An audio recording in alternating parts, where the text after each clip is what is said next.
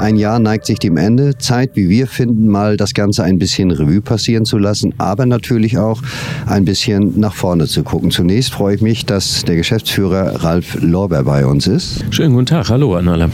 Ich habe 2022, wir haben es im Vorgespräch eben schon ganz kurz mal lassen, ich habe es das als das Jahr der Investitionen bezeichnet und da haben Sie geschmunzelt. Da müssen wir im Grunde genommen ja mal anfangen im Monat Mai. Ja, im Monat Mai äh, haben wir eine besondere Investition vorgenommen, die nicht alle Jahre äh, zu sehen ist, dass wir 5 Millionen Euro in die Mitarbeiter investiert haben. Wir haben uns äh, regional im Arbeitsmarkt umgeschaut und ha haben gesehen, dass doch einige Firmen uns ziemlich nahe gekommen sind, was die Attraktivität in der Vergütung betrifft.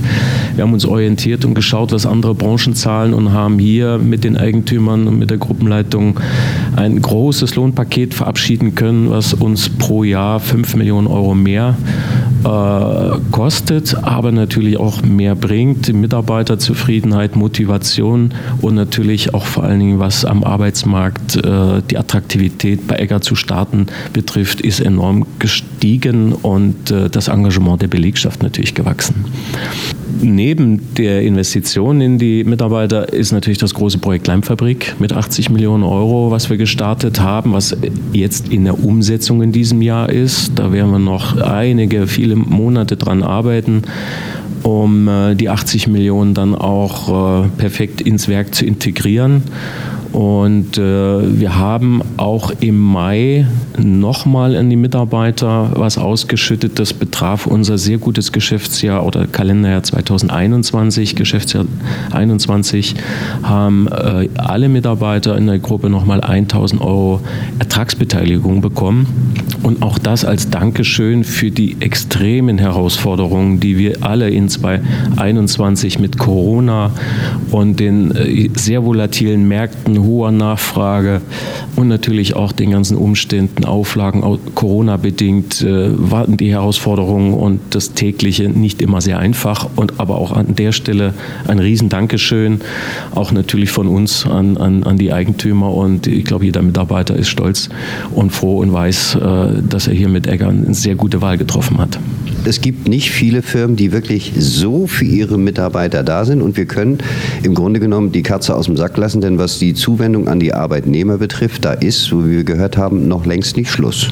Ja, wir haben natürlich alle in den letzten Monaten äh, es mit enormen Herausforderungen zu tun. Auf der einen Seite haben wir den Ukraine-Krieg seit äh, Februar diesen Jahres. Wir haben es mit äh, Rohstoffmärkten zu tun, die jetzt krisenbedingt, energiebedingt uns sehr, sehr zu schaffen machen. Die Kosten steigen überall, das kennt jeder von uns privat, äh, kennt das Thema, ob das die Diesel- oder Benzinpreise waren, die Lebensmittelpreise, also allgemein die Lebenshaltungskosten sind enorm gestiegen. Stichwort Inflation. Wir sind auf einem nie dagewesenen Inflationsniveau angekommen und das belastet uns alle, jeden von uns Einzelnen natürlich deutlich im auf der Ausgabenseite und wir alle wissen noch nicht, wie das Ganze jetzt dann über den Winter durchgeht. Wir kennen alle noch nicht unsere Nebenkostenabrechnungen und äh, die Preise sind nach wie vor auf einem sehr hohen Niveau.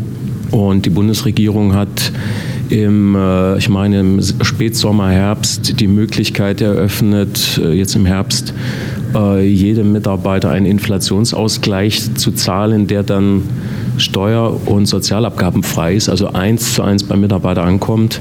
Und jedes Unternehmen muss für sich prüfen, ist es so gut aufgestellt, um sich diese Inflationsausgleich zu leisten und vor allen Dingen wollen wir uns uns leisten.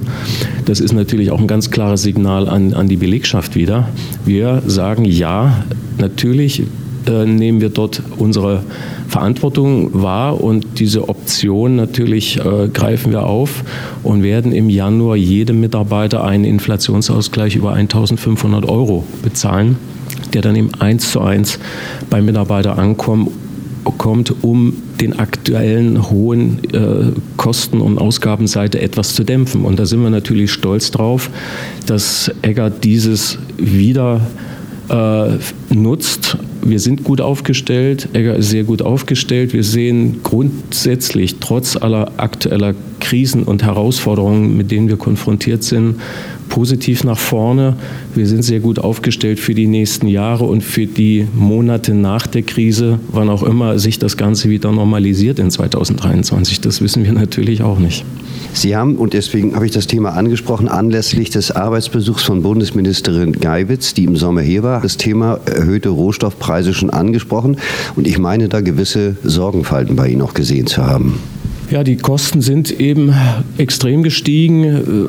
Die, die Energiekrise, mit der wir zu kämpfen haben, hat sich leider auf, den, auf das ganze Thema Holz äh, negativ ausgewirkt. Wir alle wissen, ob das jetzt Pellets äh, sind, die aus Holz hergestellt werden oder alles, auch äh, was als Ersatz für Gas und Öl oder Kohle hergenommen werden kann, hat sich vieles Richtung Holz geschoben. Große Kraftwerke verbrennen Holz zusätzlich, um eben den teuren Gaseinkauf zu kompensieren. Und das wirkt sich natürlich extrem auf die, die, die Rohstoffpreise bei uns aus.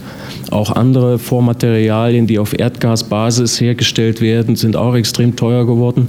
Das hat dazu geführt, dass unsere Produkte natürlich teuer werden und die Nachfrage nach den Produkten dadurch äh, äh, etwas zurückgeht. Wir kennen es alle privat äh, aus der, auf, auf der Ausgabenseite einerseits haben wir zusätzliche Belastungen und wenn man dann an Renovierung und Sanierung denken, verschiebt man das Ganze natürlich, weil die Produkte jetzt zudem teurer geworden sind und wenn wir an die Baubranche konkret denken, die, die Gegenmaßnahmen, um die Inflation nach unten zu bekommen, sind Zinserhöhungen und die verteuern jetzt viele Projekte, die jetzt storniert werden oder verschoben werden, weil sie erstmal neu finanziell aufzustellen sind. Und dies führt dazu, dass auch auf der Bauseite, in der Baubranche eine Flaute derzeit festzustellen ist, die uns hier im Werk natürlich mit einer geringeren Auslastung äh, konfrontiert, die wir momentan noch sehr gut meistern.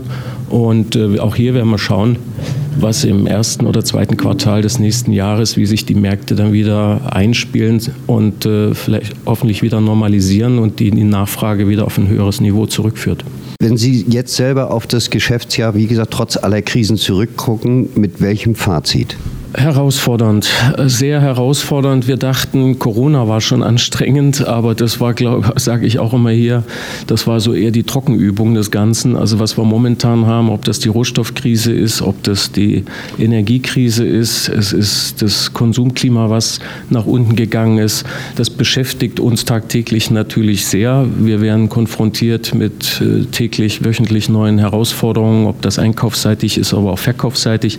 Das heißt, es ist für alle einfach nur anstrengend. Es kommt eben keine Ruhe rein, wie wir es vielleicht vor Corona kannten. Aber ich bin persönlich bin immer Optimist, zuversichtlich, dass es sich irgendwann auch wieder normalisiert. Wir, wir sind krisenerprobt. Wir können mit diesen Herausforderungen hier am Standort sehr, sehr gut umgehen. Wir sind global, international aufgestellt, haben also immer wieder über die Jahre mit äh, Verwerfungen, Schwankungen, unterschiedlichsten Herausforderungen zu tun gehabt und äh, gehen das Ganze recht professionell an, sodass wir eigentlich uns schon äh, zutrauen zu sagen, wir werden auch 2023 über die Bühne, gut über die Bühne bringen. Nur keiner weiß, wie und an welcher Stelle wir wieder uns äh, natürlich Gedanken machen müssen, wie wir dann damit umgehen. Aber wir werden es lösen und wir werden sehr gut durchkommen. Dabei, und das ist für mich immer das Bemerkenswerte, könnten auch Azubis eine große Rolle spielen, denn das ist ein Thema, was hier ganz hoch an den Fahnen hängt. Das wird, und so hoffe ich, auch in den kommenden Jahren bleiben.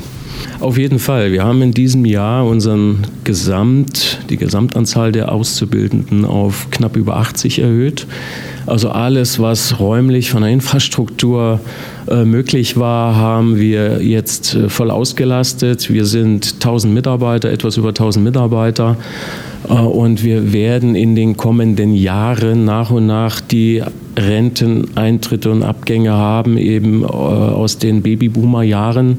Und wir sind sehr gut aufgestellt hier mit unserer eigenen Lehrwerkstatt, die wir vor Jahren schon auf höchstes Niveau gebracht haben. Wir haben ein tolles Ausbilderteam und die Ausbildung in den Fachbereichen, in den Produktion- oder Logistikbereichen auch weiterentwickelt, sodass wir mit 80 Lehrlingen im Jahr sehr gut umgehen und sehr gut aufgestellt sind. Wir können 80 Lehrlingen, jungen Menschen aus der Region eine Perspektive bieten. Wir brauchen jeden Azubi, der hier seine Lehre erfolgreich beendet. Jedem können wir entsprechendes äh, äh, Zukunftsfeld bieten, wo er sich selber verwirklichen kann. Und wir werden das Niveau von 80 Auszubildenden natürlich auch für die nächsten Jahre weiterhin auf dem Level halten wollen.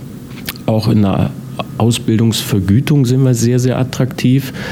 Da geht man dann schon mal im dritten oder vierten Lehrjahr mit 1400, 500 Euro äh, nach Hause und wir haben viele andere äh, Möglichkeiten und zusätzliche Benefits für die jungen Menschen, um ihnen den Eintritt ins Berufsleben zu erleichtern und die Ausbildung auch spannend, äh, spaßig und auch bezahlbar zu machen. Stichwort kostenloses Essen oder eine Reihe von Team-Events, die wir hier anbieten, um auch den Teamgedanken und die Egger-DNA frühzeitig gleich vom ersten Tag an in unsere jungen Nachwuchskräfte des Standortes Wismar reinzubekommen. Zum Beispiel mit einer Kockenfahrt, ganz traditionell. Jetzt sage ich immer, das alles, was Sie uns erzählen, ist Egger so, wie wir es kennen. Das können nicht viele Firmen behaupten. Wenn wir uns im letzten Jahr umgucken, sind viele Tore geschlossen worden. Ich persönlich befürchte immer, dass es ein bisschen an Wertschätzung in der Öffentlichkeit mangelt. Sehen Sie das auch so? Ja, das ist sicherlich auch immer nicht so einfach zu transportieren. Am Ende können wir natürlich viel in den Medien, in den Zeitungen äh, uns präsentieren und darstellen. Am Ende ist ganz wichtig, nicht 80, 100 Plakate irgendwo in einer, in einer Region, äh, die die Arbeitgeberattraktivität irgendwo niederschreiben. Am Ende sind es 80 Prozent mindestens der Belegschaft, die draußen in ihren Familien, im Freundeskreis, in der Region sagen, hey, coole Firma, das macht richtig Spaß, das ist wichtig. Hier herrscht Teamgeist, die Unternehmenskultur ist, ist top, das Betriebsklima passt. Und da haben wir in, gerade in den letzten drei Jahren sehr viel Hausaufgaben gemacht. Da ist das eine oder andere sicherlich auch nicht so äh, schön äh, rübergekommen und hat sich auch in der Region irgendwo teilweise mit einem Geschmäckle, wie man so schön sagt, äh, festgefressen. Aber wir sind auf einem Top-Weg.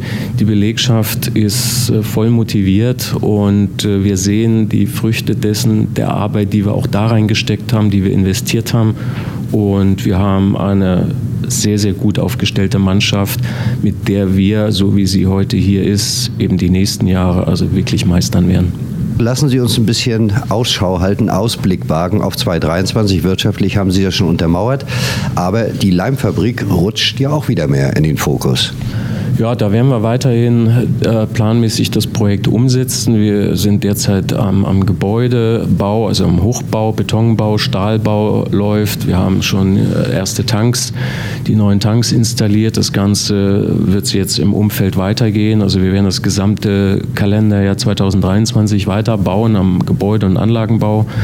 Wir werden sicherlich in 2023, ob erstes oder zweites Quartal, wird sich dann zeigen, äh, sowas wie ein Richtfest haben, dass man dann auch mal die Gesamtgebäudehülle schon mal sich anschauen kann. Der Ausbau geht dann weiter, sodass wir dann in 2024 dann irgendwann in die Inbetriebnahme gehen. Aber das ist noch ein bisschen sehr weit hin. Auch wieder Stichwort Lieferengpässe allenthalben und da müssen wir auch schauen, dass wir rechtzeitig alle Bauteile, die wir dafür brauchen, dann auch bekommen. Ausblicke, Einblicke, Rückblicke, so könnte man es formulieren, haben wir jetzt gemacht. Da bleibt natürlich als Kurs vom Weihnachtsfest immer eine Frage, die ich gerne stelle. Wie verbringt Ralf Lorber sein Weihnachtsfest?